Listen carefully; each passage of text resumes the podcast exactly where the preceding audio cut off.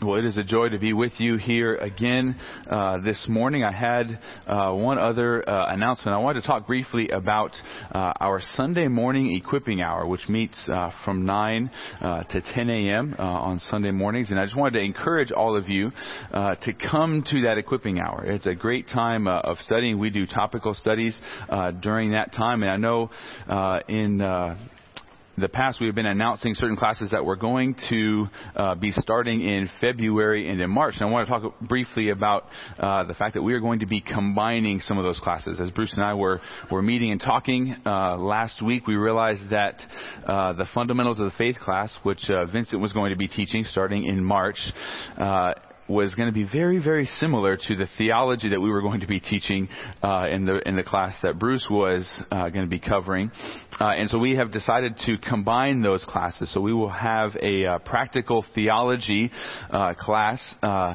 for anybody and everybody who wants to come and just learn the basics of the theology of the Christian faith, and that's going to begin on Sunday, February uh, 9th, uh, after Bruce finishes up his class on marriage, which has been really, really good. So, but would really encourage all of you to to try and make that Sunday morning equipping hour a priority. It's a great way to continue to grow in your faith uh, and to be able to read and study uh, and learn more about uh, who God is, who we are, and all that Christ has has done for us. That seems like a good uh, topic to study. Amen. Amen. Well, we are going to be continuing our study in uh, the Gospel of John uh, together this morning. So I would invite you, uh, actually, we're going to be in John, but I, I would invite you to open to uh, Matthew chapter uh, 14, and we'll, we'll, read from there. Uh, but as you're turning there, over the last few decades, there has been, I guess, Kids church. All right. Uh, those who are kindergarten through third grade can be uh, dismissed uh, to their class. They really wanted to hear this sermon, and you took that away from them. Uh, and so uh, they, I'll talk to them about forgiving you uh, in the future. And uh but no, they, they are uh they are dismissed uh at this point in time. A little late, but uh still dismissed. But. Uh, so o- over the last few decades, there has been uh, a crisis felt uh, in the American church, and it has been often uh, written about uh, in Christian magazines and, and, such. And it is a a crisis that is near and dear to the heart of every Christian parent. And this crisis is, is quantified in numerous studies that show uh, a large percentage of teenagers uh, who have grown up in the church that when they turn 18, they are departing uh, from the Christian faith, that they are no longer attending church and they are uh, renouncing Christ. Now, some of them come come back around later on in life, uh, but many of them don't. Uh, and so this uh, is being felt uh, among uh, the church today. Uh, and as, someone who's, who's worked with youth students for the, the better part of the last decade, uh, I've seen this firsthand. Uh, I've seen a lot of students who uh, have been following the Lord uh, all through high school, and then uh, they get to college, they, they move out, and they begin to go their own way. Uh, and there are numerous suggestions as to why this is happening, and some point to the, just the dramatic change in our culture over the last 40 years, kind of moving away from a Judeo-Christian worldview as a society uh, to very postmodern uh, secular culture. Other people point to the, the public school system and colleges and universities that are uh, now pretty openly hostile to Christians, to Christianity, to anybody who would say, I'm following Jesus. There is a, uh, a an animosity there that was not present uh, years ago. And still others point to the lack of discipleship in most, uh, most youth ministries. Uh, they're realizing that, that pizza and games and entertainment, they are, it's, it's very successful in getting students to come on a Wednesday night, uh, or on a Sunday morning, but they're realizing that, that what you win them with is what you win them to. Uh, so when when students are going to youth ministry for years and years, and it's just pizza, fun, and and entertainment, what do they expect once they're done with youth ministry? And what do they have an appetite for?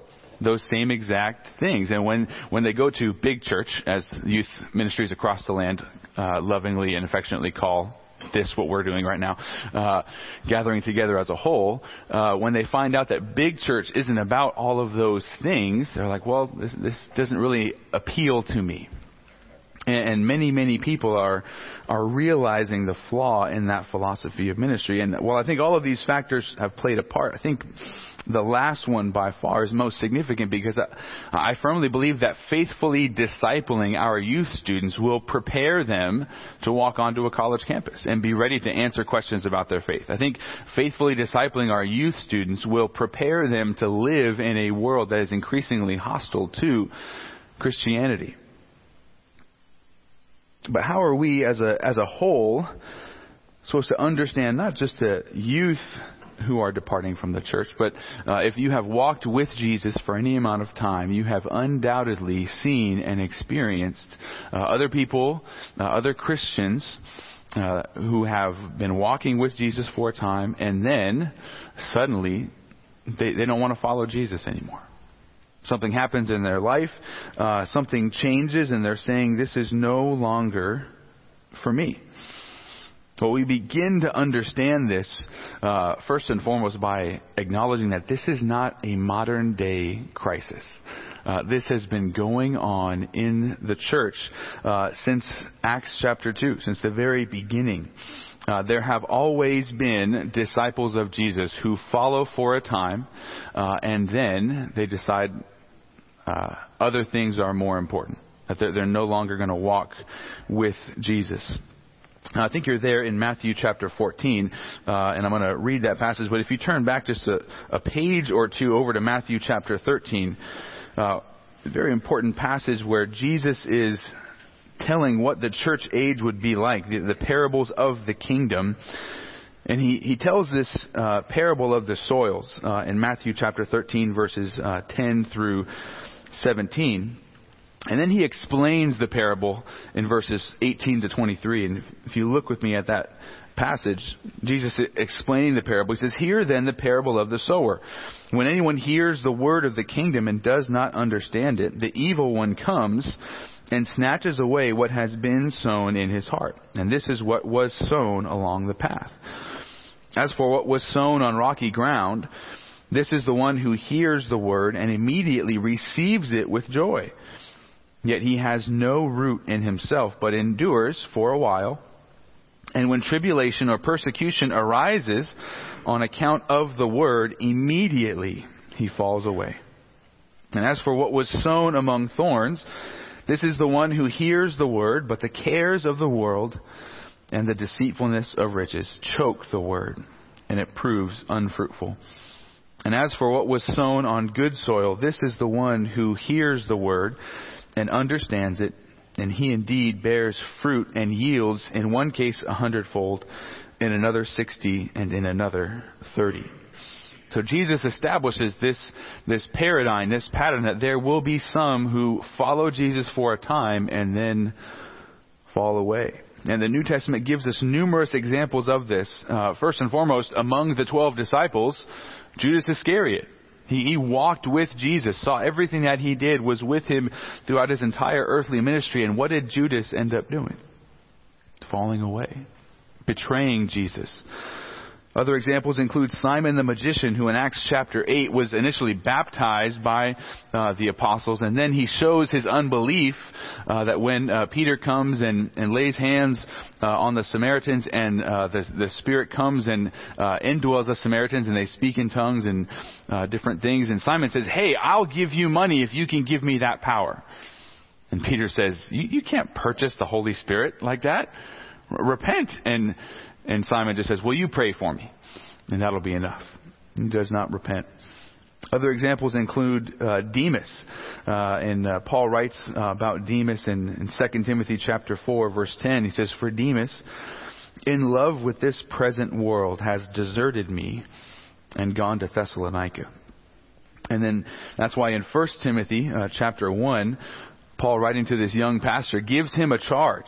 Uh, and he says, This charge I entrust to you, Timothy, my child, in accordance with the prophecies previously made about you, that by them you may wage the good warfare, holding faith and a good conscience.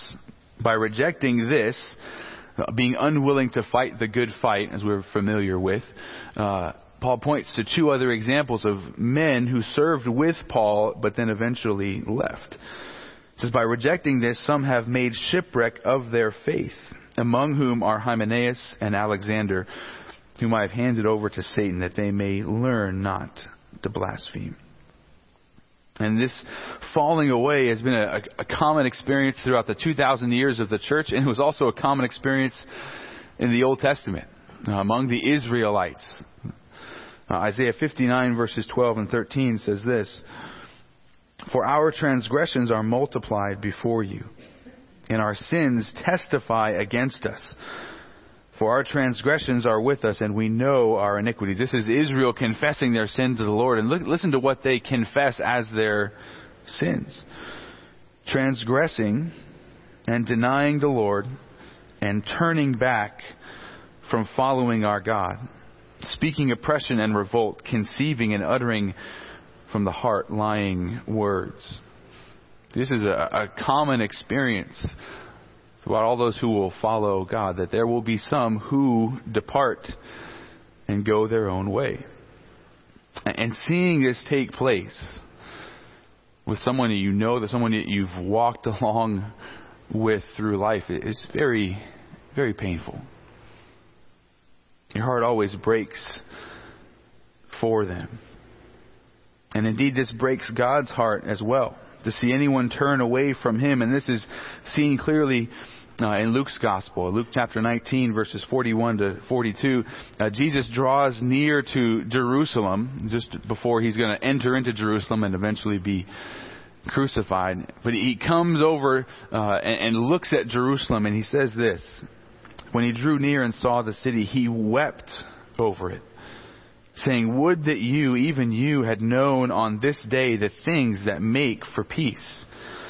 But now they are hidden from your eyes. Jesus is weeping at the hard heartedness of the city of Jerusalem because he's coming as its Savior. But what are they going to do? They're going to reject him. They're going to turn away from their King who would save them and rescue them. And again, the longer we follow Jesus, the more we will see this take place. So people falling away, but it never gets any easier. And what's amazing is that, that John chapter 6 as a whole addresses this concept. Okay, John chapter 6 is going to be building uh, to John, uh, or verse 66, which says that many of the disciples of Jesus uh, departed and left him at that time because he was saying things that were hard to to swallow. They were saying he was beginning to teach things that were, that were difficult for them to submit to. And so they began to leave him and depart from him. And this chapter is going to be building towards that. And while later on in the chapter we'll see the characterization of those who, who fall away from Jesus, this morning's uh, section that we're going to look at is John uh, chapter 6 verses 16 to 21. And it's going to be presented as a contrast. That's going to show us the proper response to Jesus. The, the, crowds are pursuing Jesus for the wrong reasons, and they're going to be the ones that, that fade away. But in this passage, we're going to see how the disciples respond to Jesus, and that's going to be held up as an example for us uh, to behold and to follow. And last week, uh, we looked at the first 15 verses of the chapter, which, which tell us about a, a miracle that's commonly known as the feeding of the 5,000. Uh, but as we, we studied that last week, the, the numbering of the 5,000 was really just counting the men who were there. Uh, and it, that number doesn't include the women and children. Uh, and so it was more likely that Jesus fed almost 20,000 people that day. And that miracle is going to set the stage for the remainder of the chapter. And when the crowds see this miracle performed by Jesus, they immediately conclude that Jesus must be the prophet spoken of by Moses. Say, hey, this must be the one because he's doing what Moses did. And just as Moses was used by God to, to feed the nation of Israel in the wilderness, now Jesus is bringing bread from heaven down to the people. And the people didn't just conclude that Jesus is the prophet, but they also included or concluded that he should also be king. Say, if, if Moses delivered us from the Egyptians and brought us out of slavery, then maybe Jesus is going to deliver us from the Romans and bring us out from under uh, their power and influence. And so the people intended to seize Jesus and force him to become king right at that point in time. And Matthew, Mark, and John all record what happens next. And again, while I'll be preaching from uh, John chapter 6, I wanted to read a parallel passage that gives us a few more details.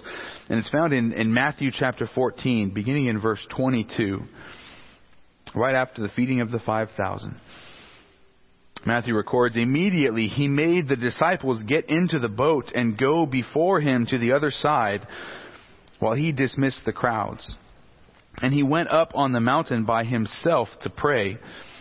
When evening came, he was there alone, but the boat by this time was a long way from the land, beaten by the waves, for the wind was against them. And in the fourth watch of the night, he came to them walking on the sea. But when the disciples saw him walking on the sea, they were terrified and said, It is a ghost. And they cried out in fear.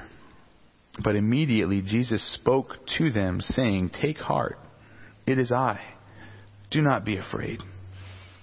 And Peter answered him, Lord, if it is you, command me to come to you on the water. And he said, Come. So Peter got out of the boat and walked on the water and came to Jesus.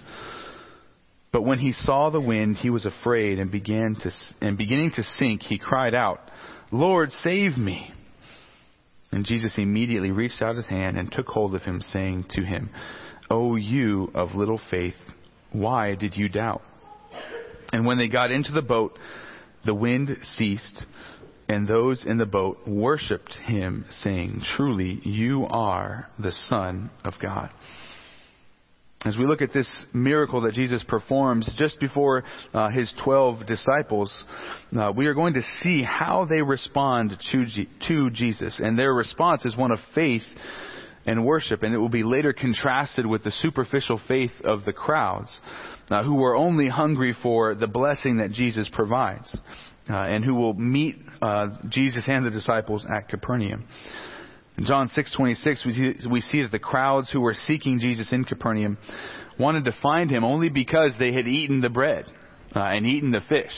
So, hey, if Jesus is going to be my meal ticket, I better follow him around all of these places. And Jesus rebukes them for that. They wanted to follow him for the wrong reasons, but they did not want to worship him. And this passage is going to show us Jesus as God, the, creator who is able to, to command nature. But it doesn't just show us who Jesus is, it also shows us how we are called to respond to him. Uh, and how we respond to him reveals what is taking place in our hearts, reveals our motivations.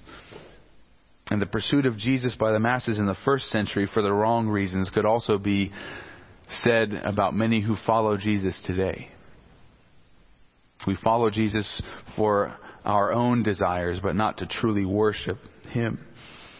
And if there are right and wrong, correct and incorrect reasons for following Jesus, how do I know if I'm following Him for the right reasons? How can I examine my own heart to see if my pursuit of Him is pleasing to Him? If it's selfish and sinful or selfless and worshipful? Well, what we're going to see this morning in John chapter 6, as we study this miraculous account, is that there are two attitudes that distinguish those who are following Jesus for the right reasons. And the first attitude is going to be found in verses 16 through 18 in John chapter 6. And this attitude is faith and obedience in the absence of Jesus. Faith and obedience in the absence of Jesus. If you're there with me in John 6, read verses 16 through 18. And when evening came, his disciples went down to the sea, got into a boat, and started across the sea to Capernaum. And now it was now dark, and Jesus had yet had not yet come to them. And the sea became rough because a strong wind was blowing. So John sets the stage of uh, evening had come and darkness was upon them, uh, and the disciples set out from the, the eastern shore of Galilee where Jesus had fed the 5,000, and they're going to kind of row probably about five miles over to a town on the northeastern shore uh, of this lake, uh, Capernaum. Uh, but there was one tiny problem, or I guess more accurately, an enormous problem, uh, and that is the wind coming across uh, the lake at this time of day, in the late afternoon and into the evening uh, and the night. And John records that the sea was stirred up by a very strong wind. Matthew says that the boat was a, a long way from land, beaten by the waves, for the wind was against them. Now, and you might be be thinking, well, how, how does the wind, how, how does such a storm created on a lake this small out in the middle of the desert? Right? Well, again, as I kind of mentioned last week, the geography of the lake, it's 650 feet below sea level, uh, and it's completely surrounded by mountains. Uh, but the, the rivers and the streams that feed into this lake kind of create uh, these, these valleys and canyons, and the, the cool air from the Mediterranean Sea comes uh, flowing in on the, the western side uh, of the lake, and the hot air off of the desert uh, comes swooping in down the hills uh, and onto the lake, and the, the cold air and the warm air collide right over the lake. Uh, and it creates these uh, amazing storms uh, that, that stir up the water at, a, at amazing, uh, an amazing pace. And verse 19 tells us that the disciples had only gone about three or four miles, and that's kind of a, an estimation because the, the Greek uses a, a, different form of measurement called the stadia. But if I said 25 or 30 stadia, you'd say, what? How far is that? Uh, and so uh, the ESV converts that into a measurement that we are familiar with. Uh, and Matthew says that the boat was a long way from land. Now, they probably would have initially wanted to stay close to the shore, but I think the, the wind drove them out to the middle of the lake. Uh, and they had been at, uh, Mark says that they had been making headway painfully. And again, this is what is remarkable because uh, Jesus said, hey, go, go over to the other side, I'll meet you in Capernaum. All right? Uh, and this was an extremely difficult thing for them to accomplish. Uh, to make this decision to row across the lake at night in this type of weather. And they were probably rowing for at least six hours. And I come to that conclusion because John says that it was evening when they set out, which is uh, between 6 and 9 p.m. Uh, and then Matthew's gospel says that Jesus came to them walking on the water in the fourth watch, which is between 3 and 6 a.m. So all through the night, they, they were rowing against the wind.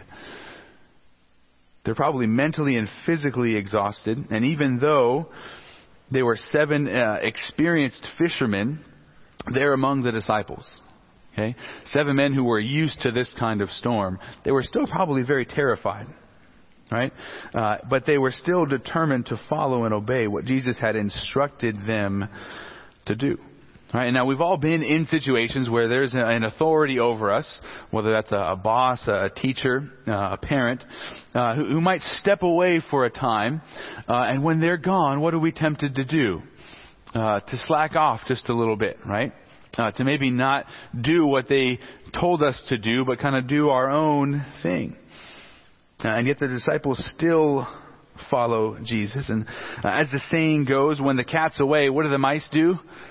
They play. And that's what they are tempted uh, to do. And when the authority over us is away, we are prone also not just to, to slack off, but we're prone to, to complain. Uh, and to grumble about uh, them or about the work that has been placed over us. And if you could just put yourself on this boat that night, I imagine myself in that situation and I can see myself grumbling and complaining, right? Jesus, why do we have to go all the way to Capernaum tonight? Can't we just wait till the morning? Why, do I, why are you making us row all this way? And then where are you? Right? You told us to go do this and then you disappeared. So here we are rowing, endangering our lives.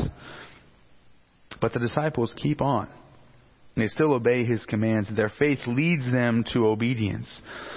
And this attitude distinguishes them from the other so-called disciples of Jesus later on. Now, when the teaching of, just, of Jesus becomes difficult and costly to obey, the, the, the masses are saying, well, that's the end of my time following Jesus. But the disciples say, No, I'm going to, I'm going to press on. And especially in this situation when they are rowing against the wind, it would have been very easy for them just to say, Hey, let's just, let's give up for now and just allow the wind to push us back where we came from and then we can start again when the wind isn't blowing. When the circumstances are easier, then we can obey Jesus.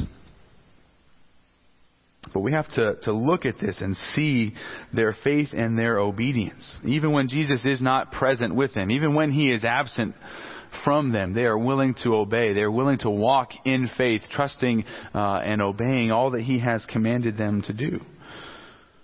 So it raises some questions for us. How do we respond when the commands of Jesus are difficult to follow, when they are costly for us, when we have to, to work to obey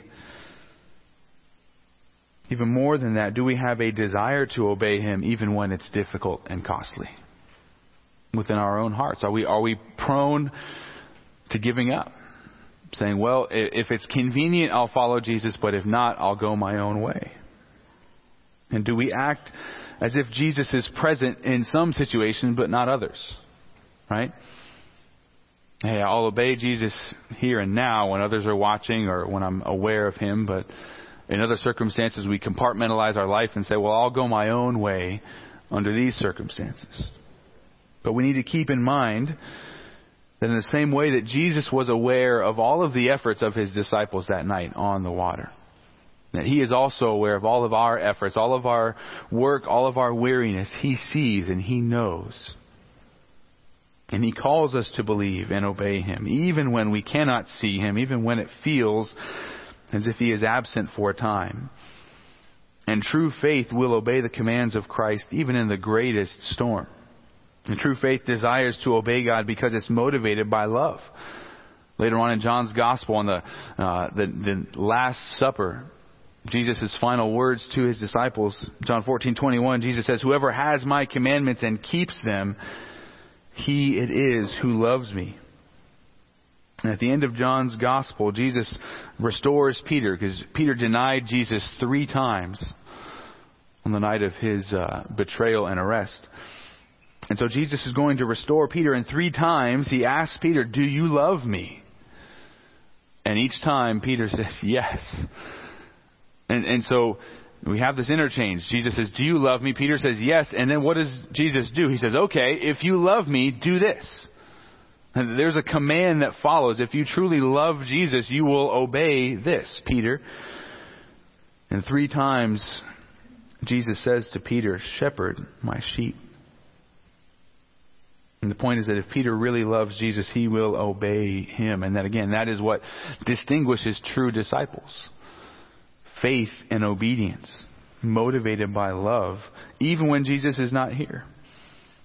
That's the first attitude of a true disciple. And and the twelve demonstrated their faith and obedience when Jesus was absent from them. But that's always the case for you and I because Jesus has never been here physically on the earth with us. So all of our obedience is in his absence. But then there's also a, a second attitude that marks a true disciple. Okay? This attitude is seen then in verses 19 through 21. And this attitude is that comfort and worship in the presence of Jesus comfort and worship in the presence of Jesus. Look with me at those verses 19 through 21. And when they had rowed about three or four miles, they saw Jesus walking on the sea, coming near the boat, and they were frightened. But he said to them, It is I. Do not be afraid. Then they were glad to take him into the boat, and immediately the boat was at the land to which they were going. And so after hours of rowing through the night uh, and not getting very far, the disciples again, mentally and physically exhausted, Jesus comes to them walking on the sea. And Matthew and Mark record that initially they think he's a ghost. And so they become even more afraid. And what's interesting, there, there are always skeptics who want to deny the miracles of Jesus. And it's interesting to, to look at their arguments here because some of them say, well, Jesus didn't really walk on the water. He was just walking on the beach, by the sea, not on the sea. And I said, well, there's some, some issues with that because Matthew and Mark both say that the boat isn't by the shore, the boat is in the middle of the lake. Okay? Uh, and then additionally, uh, we have to explain and understand the fear and the terror of the disciples, right? It is not scary to see someone walking on the beach. That's normal. Okay? What is scary is in the middle of a storm, you see someone walking on water. That's a different situation. That's a bit more unusual and not an everyday experience. Jesus decided to suspend the law of gravity for a time so that he might come to his disciples in their time of need. Again, last week we talked about the compassion of Jesus, and we see it again on display here. And you wonder how much longer can they row? Right? At least six hours of rowing, constant wind, probably a, a lot of water in the boat, maybe fewer people rowing and more people just bailing water out. And Jesus comes to them at that time, and he wasn't struggling to make it through the rough seas. He's just walking effortlessly on the surface of the water. And Jesus knew that his disciples were, frightened by the sight of him, so, so he speaks to them in verse 20. He says, It is I, do not be afraid. Now, that little phrase, it is I, could have a significant theological implication here. Uh, back in Exodus uh, chapter 3, verse 14, uh, God is speaking to Moses through the, the burning bush. Uh, and uh, Moses is saying, well, well, give me a name. What, what's your name, God, so that I might give it to the Israelites when they ask? And God said to Moses, I am who I am. And he said, Say this to the people of Israel I am has sent me to you.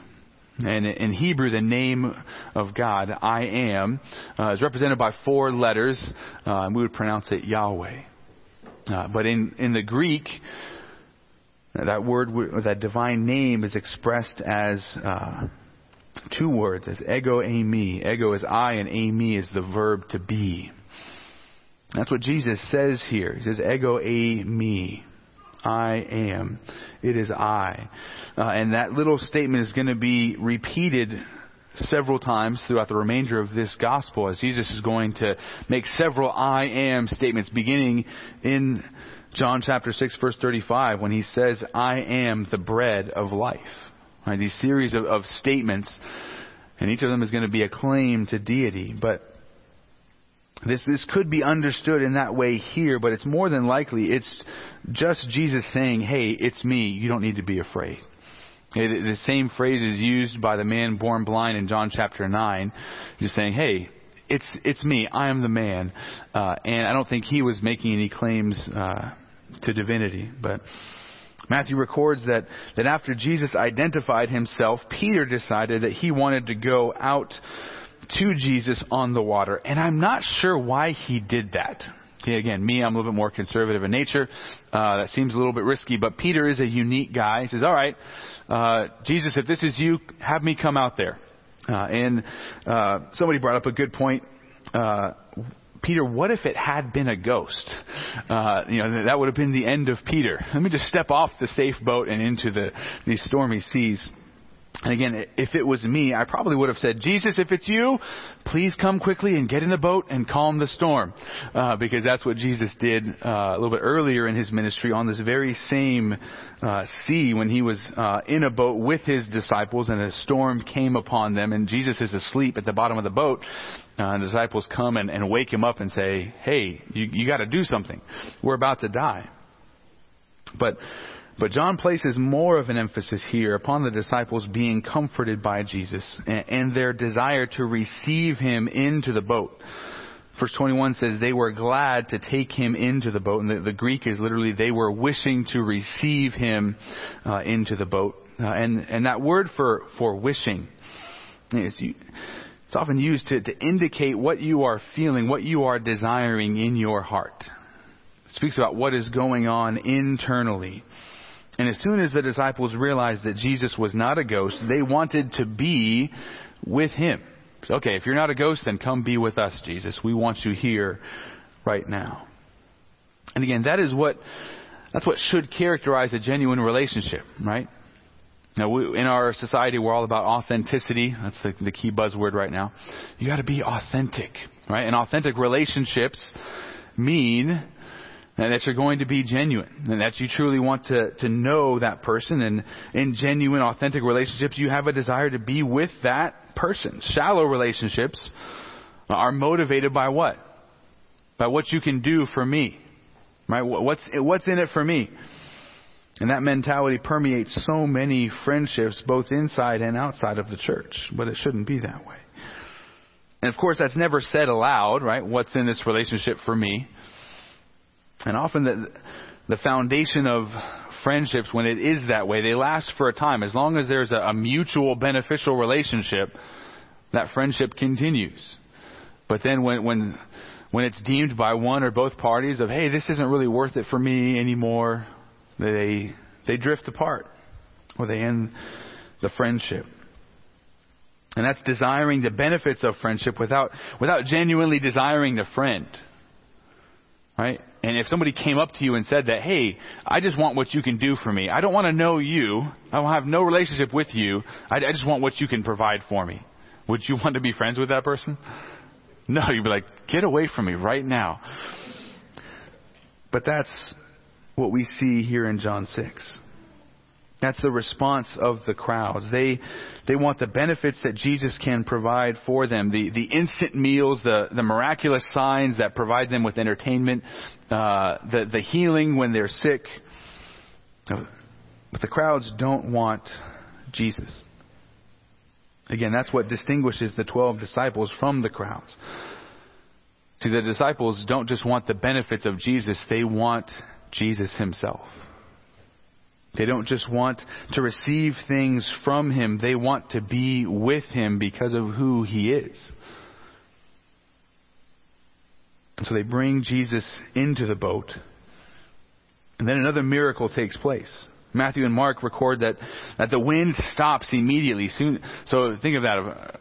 Raging wind, raging storm, raging seas, and then Jesus gets into the boat and it's instantaneously calm. And then another miracle takes place because what John says, not only does the sea calm and the wind die down, but then suddenly they are transported. I don't know how it happens, but it just, it says they are immediately where they were intended to go, to Capernaum. Again, it's one of those things like, I want some more details. Like, did, did they become like a power speedboat, uh, and just zoom across the lake? Or was it just like, you know, beam me up, Scotty, and then they're suddenly over at the dock in Capernaum? But, but it happened. You have this series of miracles taking place here, and uh, and I think also it would have been kind of anticlimactic for all of that to happen, and then you have to row to shore, right? Like Jesus comes walking to you, and they're like, "Okay, we got to keep rowing." Uh, so Jesus is like, "All right, let's let's just go to where we are intending to be." And what's amazing is when they arrive in Capernaum, Matthew says that the disciples turn to Jesus in worship. Right? And those in the boat worshiped him, saying, Truly, you are the Son of God. And all of this might be uh, an allusion to Psalm 107, uh, verses 28 to, to 32. Uh, says that then they cried to the Lord in their trouble, and he delivered them from their distress. He made the storm be still, and the waves of the sea were hushed and they were glad that the waters were quiet, and he brought them to their desired haven. And again, the, the response, uh, the last two verses in, the, in that psalm of let them thank the Lord for his steadfast love, for his wondrous works to the children of man. Let them extol him in the congregation of the people and praise him in the assembly of the elders. And again, Jesus performs this miracle not for all of the, the crowds to see, but for who? For his disciples. This is, this is a private miracle that he shows to them to, to, to again prove to them who he is. And they might have been a little bit discouraged. Right? I think the twelve were probably among those who wanted Jesus to immediately be king. They were probably a little bit saddened by the fact that he wasn't going to do that at that point in time. And so Jesus says, okay, let me, let me show this miracle to you and still affirm that I am the Son of God, the Messiah, the prophet. And although this, this account is really brief, right? You think of how small this paragraph is in, in your Bible, but we see four miracles here, right? We see Jesus walking on the water. Okay, we see uh, Peter walking out to Jesus on the water. We see the wind and sea are immediately calmed as soon as Jesus enters the boat, and then the boat is instantaneously transported from the middle of the lake to the dock at Capernaum. Four miracles, boom, boom, boom. I think the the disciples were probably just sitting at Capernaum, kind of in uh, in in shock and overwhelmed at what just happened in just a few minutes right? Like 15 minutes before, they're they're battling uh, the, the the raging waters and thinking that they're going to perish, and then suddenly they're at Capernaum with Jesus, and they just saw him walking out to him, to them on the water. Again, all of this leads the disciples to worship Jesus. Again, this is what distinguishes and identifies a true disciple. They don't find comfort in what Jesus can provide for them, they provide they find comfort in Jesus himself. That that is who they want. It's not what they want, but who. This is helpful for us to see. And again, it should prompt some some self-examination in our own hearts. Of of where do we find comfort? Right? What's our, our default things that we that we turn to when we are in need of comfort, when we're wanting uh, peace and hope and encouragement, where do we turn? To who do we turn? To what do we turn? Right? I'm uh, in the process of doing this uh, cleanse diet right now called Whole 30, and it's just a month of misery. Uh, but uh, what what what the, the diet really uh, unveils uh, in, a, in a marvelous way is how uh, I turn to certain foods in order to be comforted. Okay, uh, that, that I, I have a routine that I don't even think about when, when I uh, when I'm bored or when I'm stressed or when I come home from work or certain things. I turn to certain foods, and you all have the exact same thing, and you're thinking about it right now. I can tell. Uh, some of you are like, "Why are you licking your chops right now?" Uh, but uh, I know lunch is coming, but but we all have these things that we turn to for comfort, for encouragement when when we are uh, stressed or anxious. And again, what we need to see is who should we really turn to? Is Christ. He needs to be our comforter. He needs to be the one that we want. He is the one that we always need to turn to. So again, do we find ourselves seeking comfort in created things or do we find ourselves seeking comfort from the Creator, from Jesus Himself. And then again, of do we worship Jesus because of what He can do for you, or do we worship Him because of who He is? And when I say do we worship Jesus because of what he can do for you. I'm not speaking of the, the blessings of salvation. We are called to praise and thank and worship Jesus for all that he has done for us, everything that he accomplished on the cross, bearing our sin, bearing the wrath of God, and enduring the punishment that we deserve. We need to praise him for that. But what I'm speaking about is there are other times where we just want blessings from Jesus. We want material provision from Him, but we don't want Him. And it's another uh, concept within the, the modern uh, popular contemporary culture is uh, what's known as the prosperity gospel. Uh, that God wants you happy, healthy, and wealthy, uh, and, and that's the good life. And that, that is not the case.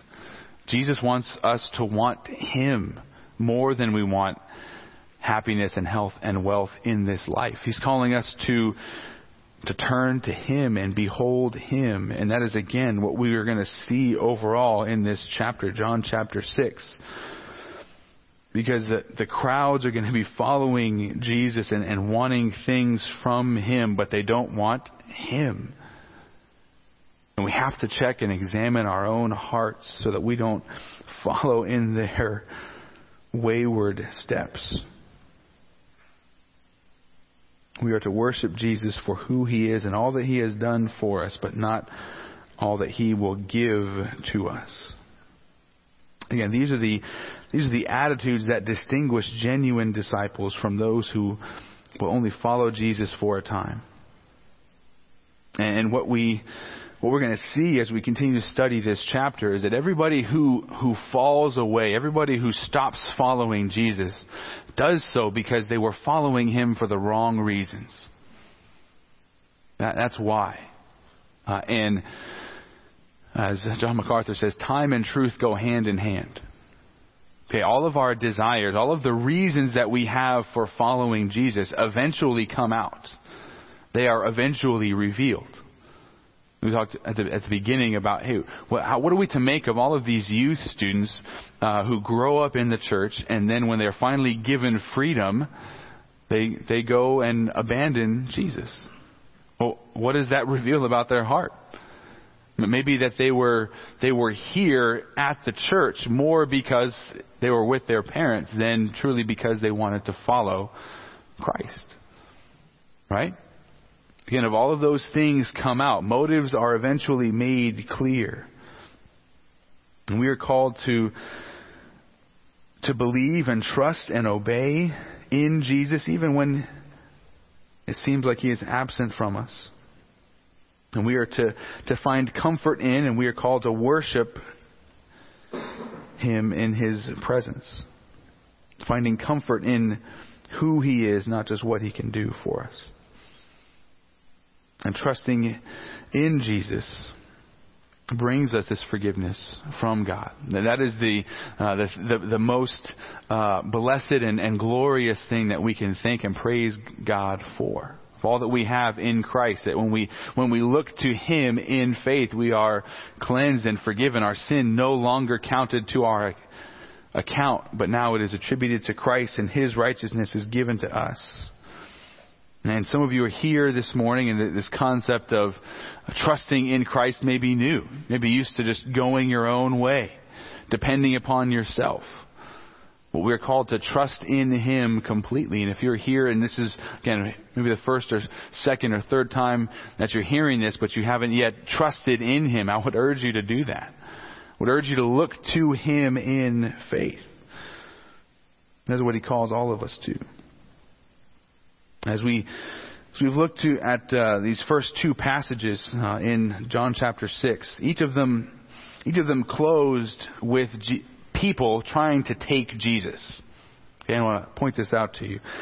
In in verse 15, the, the crowds are wanting to take Jesus and make him king. Okay, the, uh, they wanted to seize him and take him by force. There's a the Greek word uh, harpazo means to, to grab or seize suddenly, to gain control, to snatch or take someone away. And in other instances, that word is used uh, in the Gospels uh, to refer to, to robbery or the, the unlawful snatching away of something or, or someone.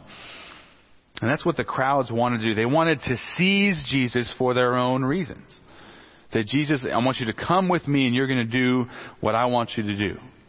You're going to be king now, and you're going to be king in this way. But at the end of the passage that we looked at this morning, verse 21, the disciples want to take Jesus into the boat. And it's a, a different Greek word there, but it's a, the same idea, the same definition. Okay, to grab or seize someone suddenly to gain control of them. But that word can also have the the idea of to include in an experience to receive someone or something. I think we're intended to contrast those two and figure out where we where we stand, right? That that big question of do you want Jesus? Each of us have to answer that. But then there's a second question. If the answer is yes, why do you want him? Do you want him because you want to try and force him to do what you want him to do? Jesus, come be my genie? Or is it, Jesus, I want you. I want to be with you. I want you to be Lord. I want you to be Savior. I want you to govern and guide my life. We have to ask and we have to answer that question, each and every one of us. You can't answer for anybody else. But we have to examine our own hearts and be convinced that Jesus is worthy of our affection. He himself, apart from any other blessings that he gives us outside of salvation, that he himself is worthy of our affection and our devotion. I'll tell you about a man who, who was convinced of that. A man named David Brainerd. At the age of 24, began his work uh, as a missionary to the Native Americans in New England back in the 1700s. And he lived among them, uh, and he ministered to them, sharing the gospel with them, and established churches in multiple villages there. And he ministered to them for three years before he had to leave the mission field because of his declining health. And he lived a short and difficult life because he was plagued by tuberculosis, which at that point in time was known as consumption. And tuberculosis eventually took his life when he was only 29 years old. And when you have tuberculosis, you know that you're not going to live to, to a ripe old age. You know you have an abbreviated life. You, your time on earth is going to be greatly shortened. But David Brainerd said, Well, I'm going to serve the Lord while I am here. And Brainerd is, is well known because he kept a journal of his personal thoughts and uh, his missionary efforts. And I would encourage you uh, to get it and read it. Now, there's times where it's a little uh, dry and difficult to, to wade through, but it's amazing just to, to see his ministry and his heart. He was an emotional guy. He wrote everything that was taking place uh, within him, and he recorded it down. and And you can get the journal really, really easily. I read it on Kindle last year, but towards the end of his life, this is what he said.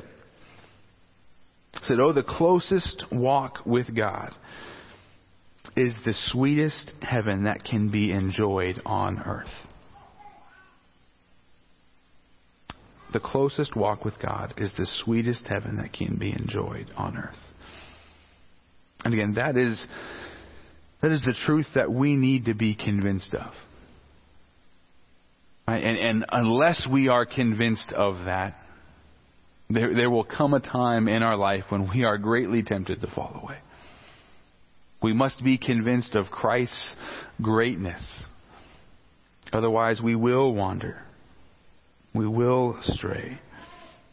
And I pray that we would all be convinced of the worthiness of Christ, even as David Brainerd was, and even as the twelve disciples were. And may we believe in and obey Jesus, and may we find comfort in His presence, and may we worship Him for who He is and for all that He has done on our behalf. Amen.